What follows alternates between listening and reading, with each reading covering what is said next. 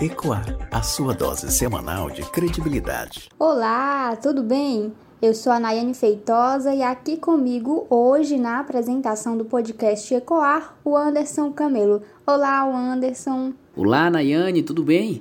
É um prazer estar com você no episódio de hoje do nosso Ecoar. Muito bom ter você aqui, o Anderson. Primeiro, porque hoje iremos falar de política. E o Anderson, gente, ele é jornalista de política o que significa que basicamente é ele quem vai comandar o programa. Obrigado, minha amiga. Já quero até aproveitar o momento e antecipar que hoje teremos uma entrevista com dois grandes nomes do jornalismo político piauiense. Né? O Natanael Souza, repórter no portal Cidade Verde e também na Rádio Cidade Verde, e o Gustavo Almeida, jornalista no portal Lupa, além de colunista no jornal O Dia. E ainda nesta edição, iremos apresentar o quadro Leis sobre Fake News com a advogada Raíssa Martins.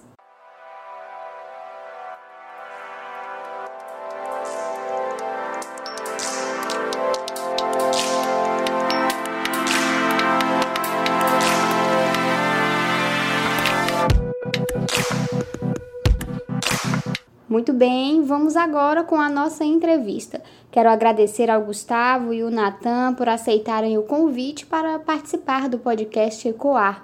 Como primeira pergunta, por que decidiram atuar mais no jornalismo político? Porque eu sempre gostei de política, né? Eu sempre acompanhei política desde criança. Né? Eu me recordo ali com os meus sete anos de idade eu assistindo TV Câmara, assistindo TV Senado, eu gostava de ver é, os políticos discursando, né? principalmente quando aparecia algum piauiense discursando lá na Câmara ou no Senado. Então eu sempre gostei de acompanhar. Meu pai é, gosta muito de política, acompanha muita política, né? Então isso me fez gostar da política desde muito jovem, gostar de eleição, gostar de falar de política, falar de eleição e me formei em jornalismo e naturalmente esses dois, essas duas áreas sempre andavam é, muito ali entrelaçadas, né? E aí eu parti para o jornalismo político. Eu até gosto de, de outras áreas do jornalismo. Eu gosto de fazer matérias, eu gosto de matérias do tipo, sei lá, ah, vai para o semiárido piauiense cobrir é, o drama da seca, dos sertanejos.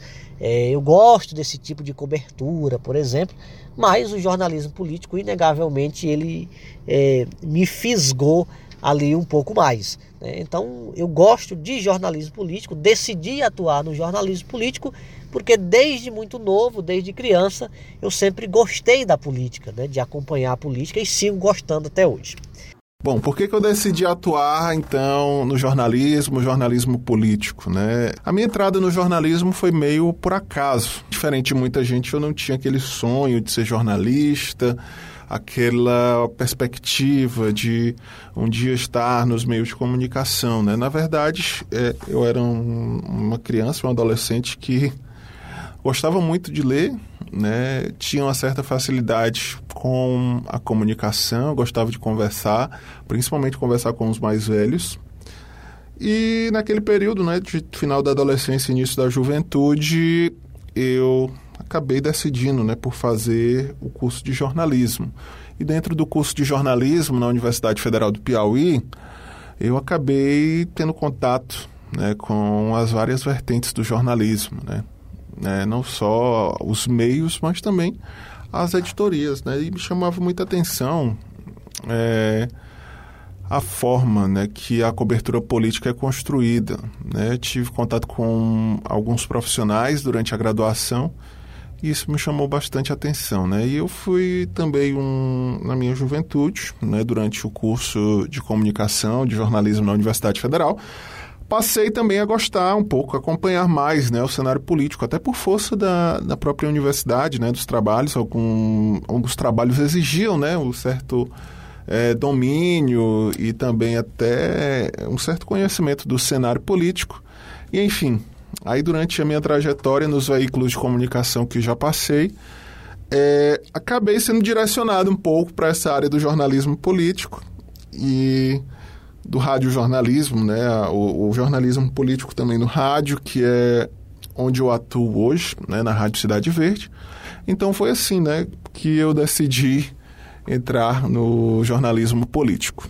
Quem são suas referências para atuar na área? Bom, falar de referências, né, é, é, muito difícil, né, porque a gente pode esquecer alguns nomes, né, mas aqui no Piauí posso citar alguns nomes que é, são verdadeiras referências, não só para mim, mas para vários profissionais, né, nomes já de uma geração que está mais tempo aí no mercado, é, como o Elivaldo Barbosa, é um jornalista que eu tenho prazer hoje de trabalhar com ele e aprender muito também com ele, com as análises, a, a, a forma em que ele consegue as informações, o relacionamento com as fontes, né? Que é uma marca registrada do Elivaldo.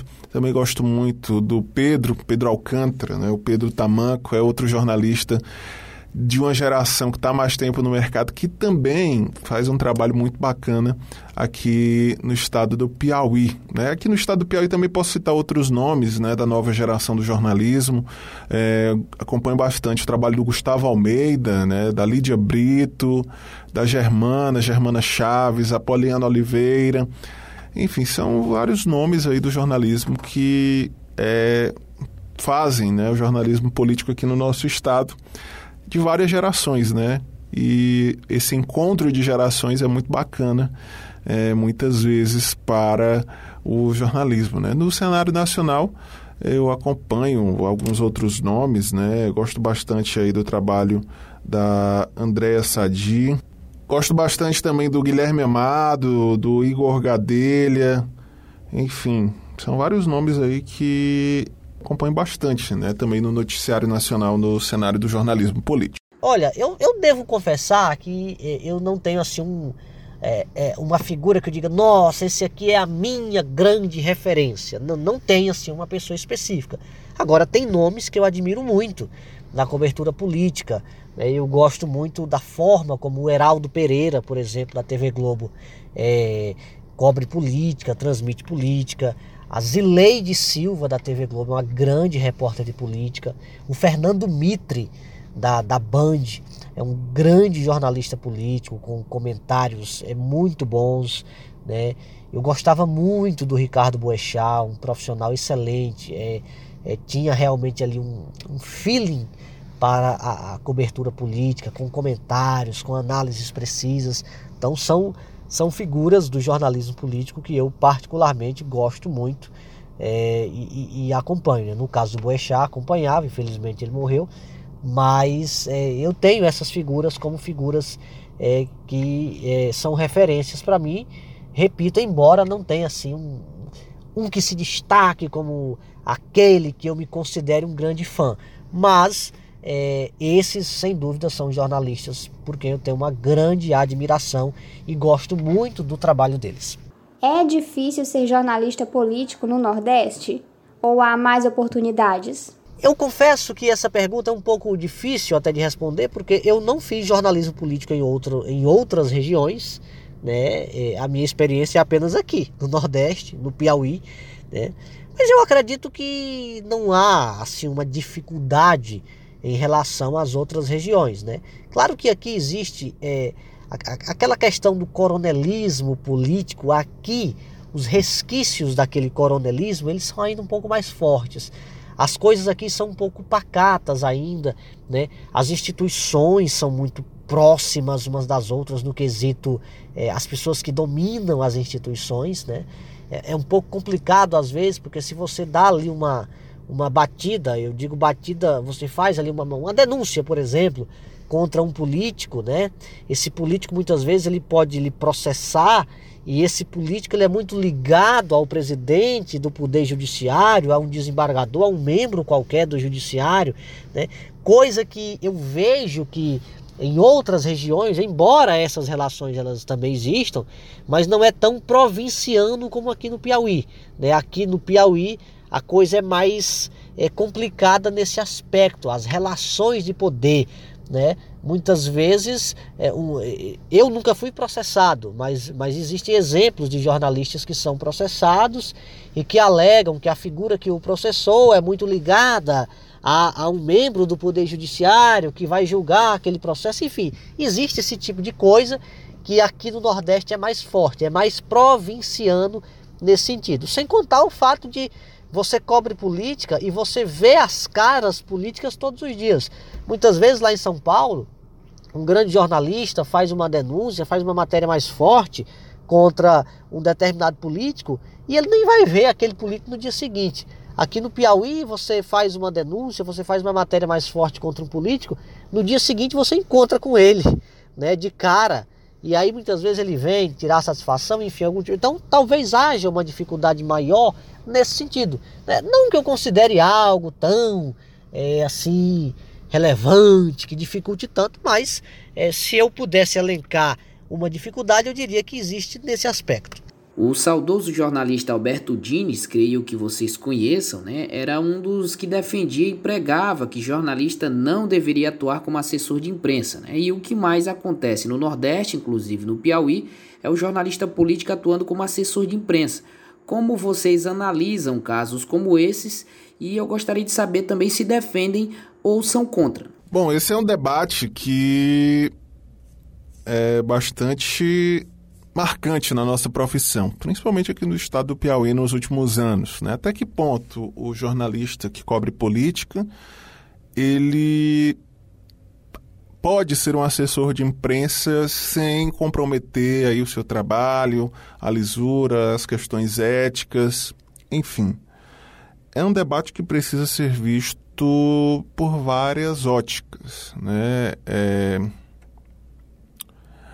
a primeira é que não podemos generalizar, né? Cada caso é um caso. Nem sempre o jornalista que cobre política, por exemplo, ou outra editoria, nem sempre o jornalista que é assessor de imprensa, de um parlamentar, de um de um órgão público, assessor de imprensa até de uma empresa também, nem sempre isso vai prejudicar o seu trabalho. Existem casos e casos. É claro que em algumas situações há um conflito direto de interesse, há um conflito ético às vezes, mas cabe ao jornalista saber dosar isso. Né? A gente tem que levar em conta também que aqui no Piauí os jornalistas, né, a nossa profissão de jornalista, é, infelizmente, ainda tem salários defasados, né? A verdade é essa, né? O nosso piso salarial, por exemplo, é muito baixo.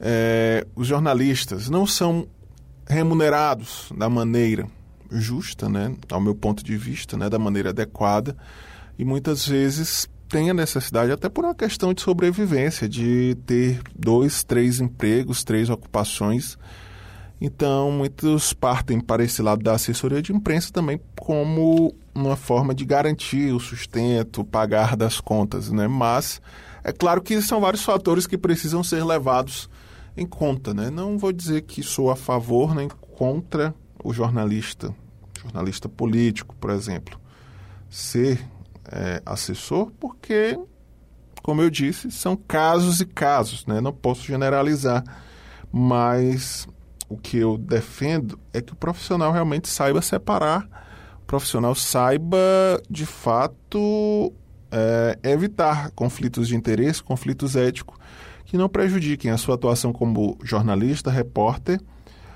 ou também como assessor, né? Pode ter a via contrária. Eu tenho a seguinte opinião: o ideal, o perfeito, é que o jornalista ele não fizer, principalmente no caso de quem cobre política, o ideal é que ele não fizesse assessoria de político, né? Ou de instituições é, que são ligadas à política, como a Assembleia, Câmara, prefeituras, enfim. É, o ideal é que não fizesse, né? Porque se o jornalista cobre política e ele faz assessoria de cinco deputados, né? Indiscutivelmente esse jornalista ele é, acaba ali tendo um, um, dano na atuação política dele, porque naturalmente ele não vai fazer conteúdos é, negativos para quem ele assessora. Né?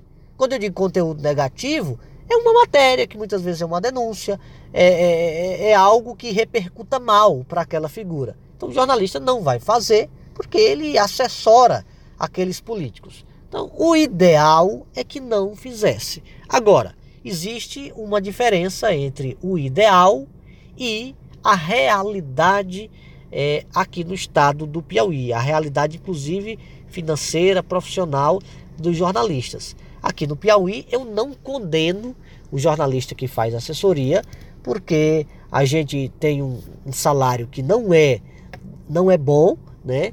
E muitas vezes o jornalista precisa de um outro meio para se sustentar. Ele precisa de um outro meio para viver.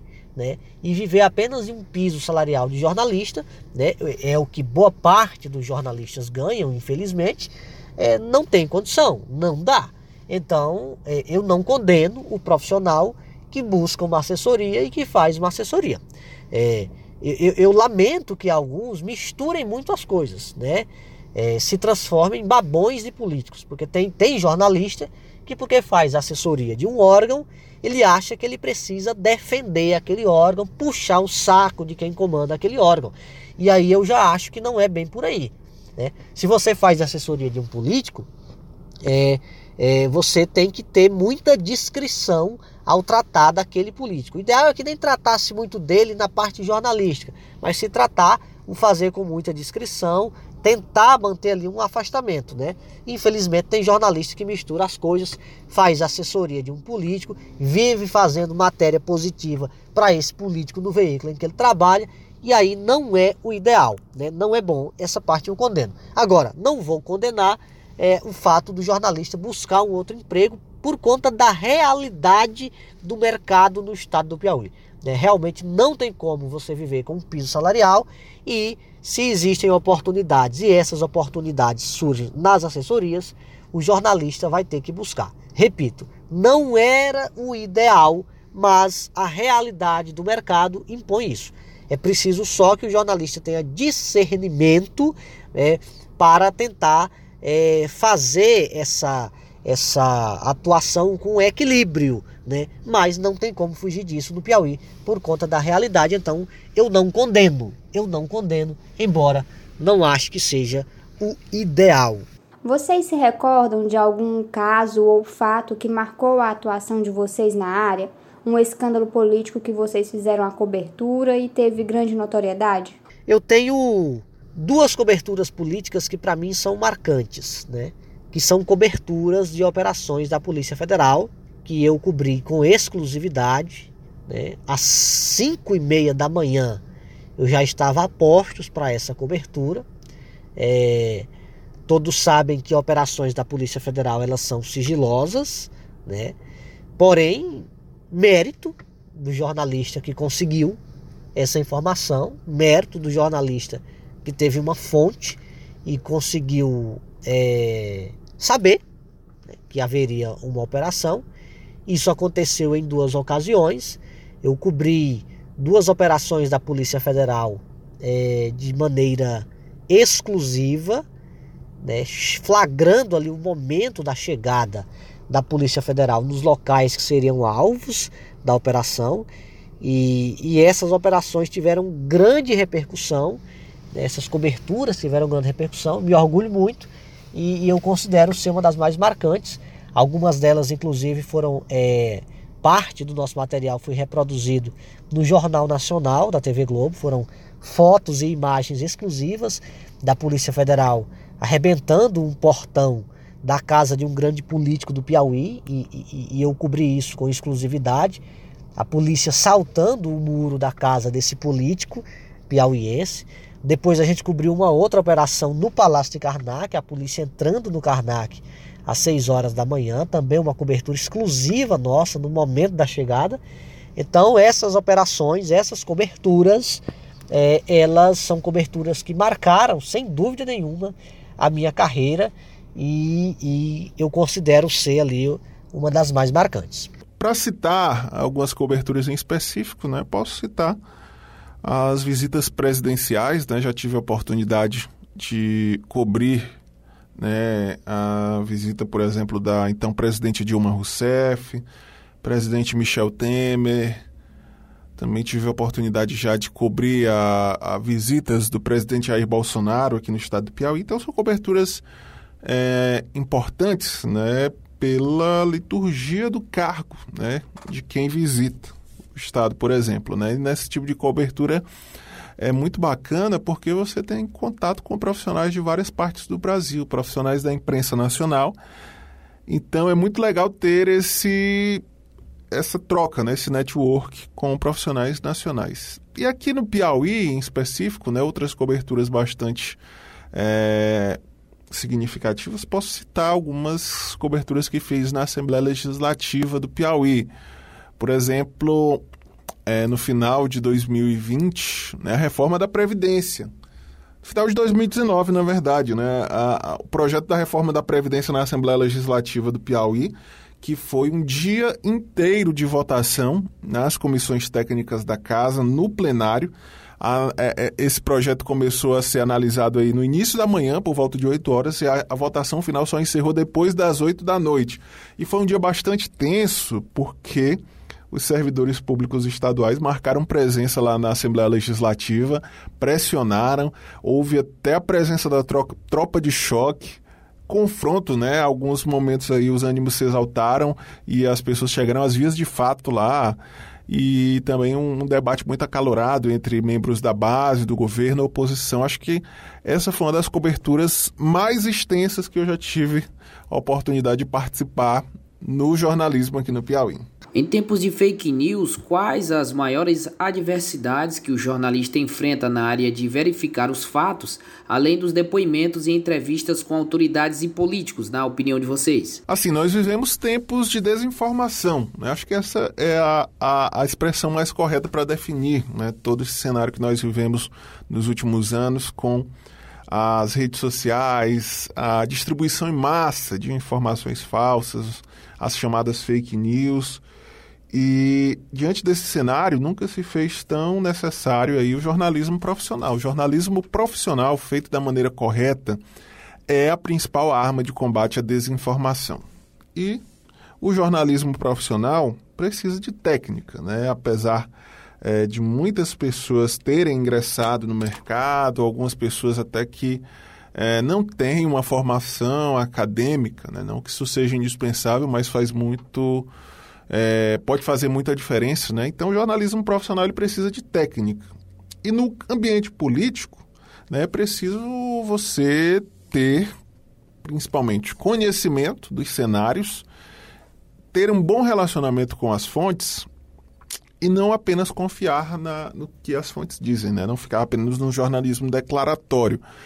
Você precisa é, realmente cruzar informações, checar as fontes, porque isso pode fazer a diferença. Muitas vezes, é, informações são plantadas e os jornalistas acabam publicando porque não tem esse trabalho de checar, cruzar as fontes. Hoje nós vivemos aí na era da internet em que a informação precisa ser publicada o mais rápido possível, principalmente nos portais, né? É, na própria televisão também. Então, às vezes, não há essa preocupação em checar isso pode trazer sim prejuízos para a cobertura jornalística. Então, é importante que as pessoas tenham aí. É, que o jornalista, é importante que o jornalista tenha essa preocupação sempre de é, fazer uma informação bem apurada, trazer uma informação bem apurada, checada, com as fontes é, cruzadas, informações também em fontes oficiais, no portal da transparência, por exemplo.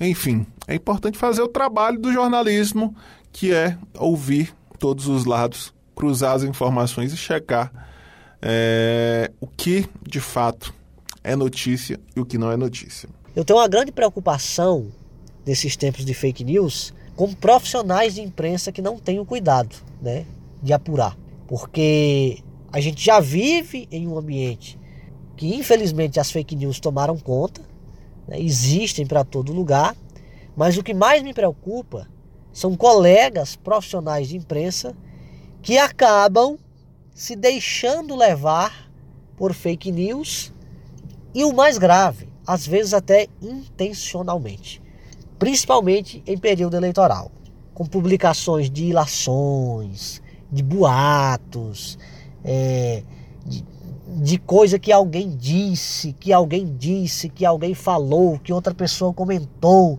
e aí, jornalista acaba colocando isso é, em colunas, em, em, em veículos de imprensa. e, e, é preciso que se tenha um cuidado. Né? Nós, jornalistas, devemos ser a principal trincheira no combate à desinformação. E quando eu vejo profissionais de imprensa, muitas vezes se deixando levar por boatos, por fake news, por ilações, por uma coisa que muitas vezes é de interesse de um candidato espalhar algo negativo contra o outro, e jornalista cai naquilo, ajuda a fazer aquilo, isso é o que me preocupa muito, muito. Porque o jornalista, o profissional de imprensa, deve ser uma trincheira no combate à desinformação.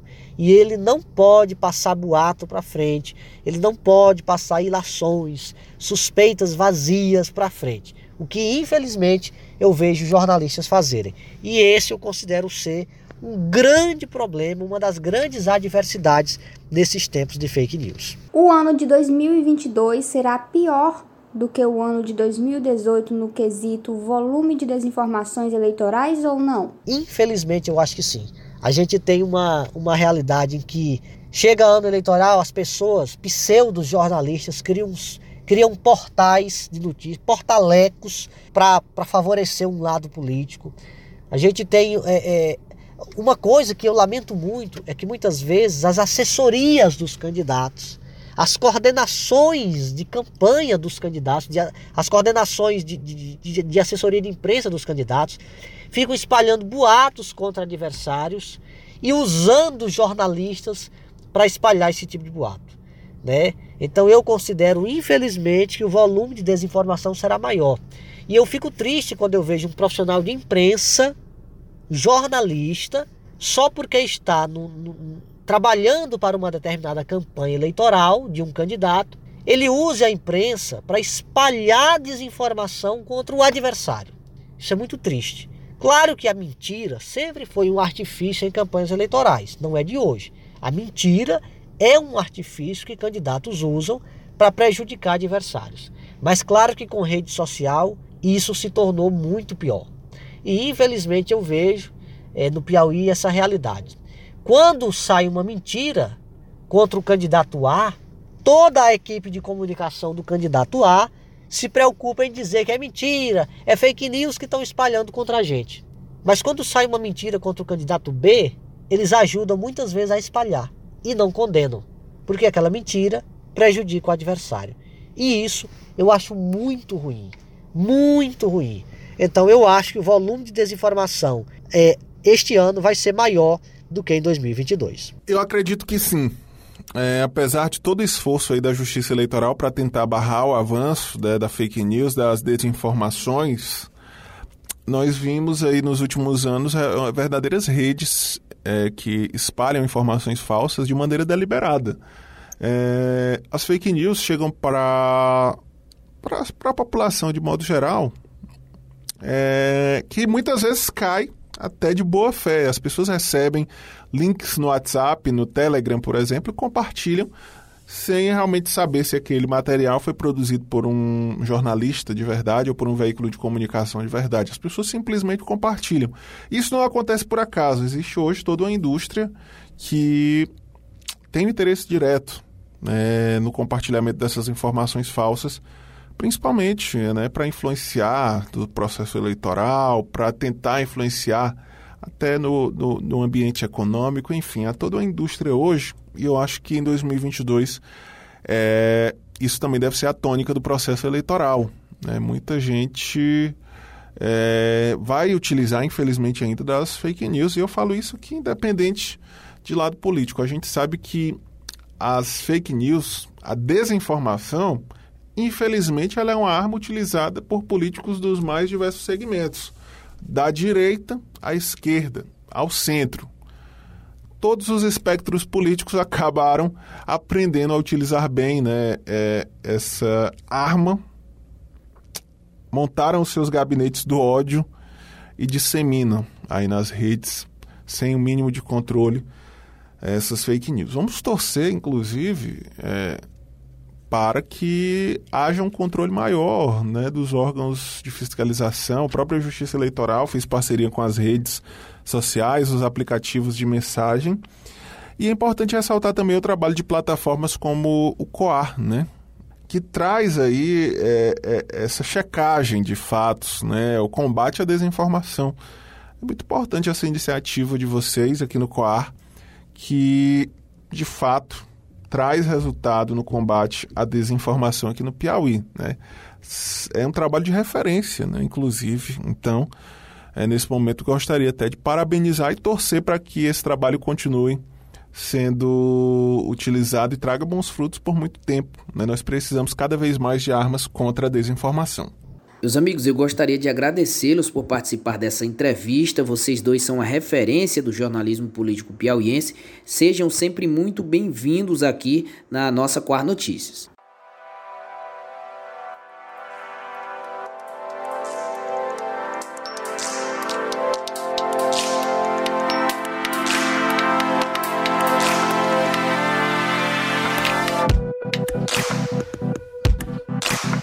Vamos agora com o quadro Leis sobre Fake News, com a advogada Raíssa Martins. Ela é graduada em Direito pela Universidade Federal Rural do Semiárido, especialista em Direito do Trabalho pela Estácio, mestranda em Direito pelo PPGD, o FERSA, é advogada, a Raíssa falou sobre o PL 2630, PL das fake news. Dentre os pontos comentados estão regras, sanções e alterações recentes no PL. Vamos ouvir.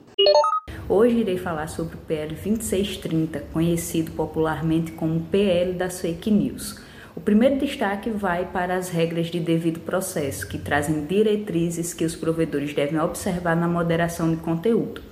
Esse projeto também estabelece para os provedores o dever de identificar conteúdos impulsionados e publicitários que tenham sido distribuídos mediante pagamento. O terceiro ponto que eu gostaria de mencionar são as sanções previstas no projeto de lei 2630.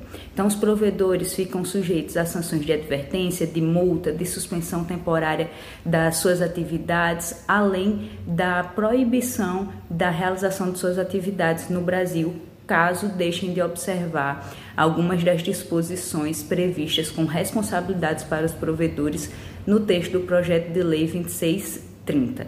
Além disso, o projeto traz ainda no seu texto uma sanção de caráter penal ao prever o crime de promoção ou financiamento da disseminação em massa de mensagens com menção a fato que se sabe inverídico e que possa prejudicar o processo eleitoral ou gerar dano à integridade física e que seja passível de sanção criminal. Mais recentemente, o texto do projeto de lei 2630 recebeu algumas alterações e incorporou um dispositivo que menciona a extensão da imunidade parlamentar material às publicações feitas nas redes sociais. Também uma alteração ocorrida nos últimos meses trouxe para o projeto de lei 2630 um dispositivo que prevê a remuneração de conteúdo jornalístico utilizado pelos provedores. A ideia seria de, através desse dispositivo, valorizar o jornalismo profissional. De forma geral, percebe-se que o projeto de lei 2630, inicialmente associado às fake news, acaba sendo constituído por dispositivos que se relacionam à desinformação, mas que não se restringem a ela, focando principalmente em aspectos de transparência.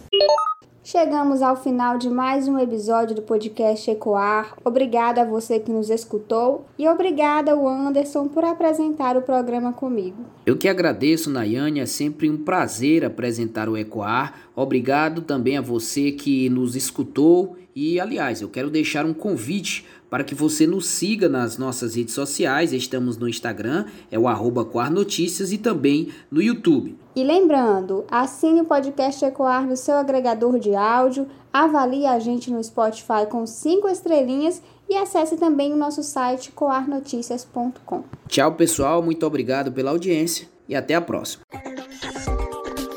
Ecoar, a sua dose semanal de credibilidade.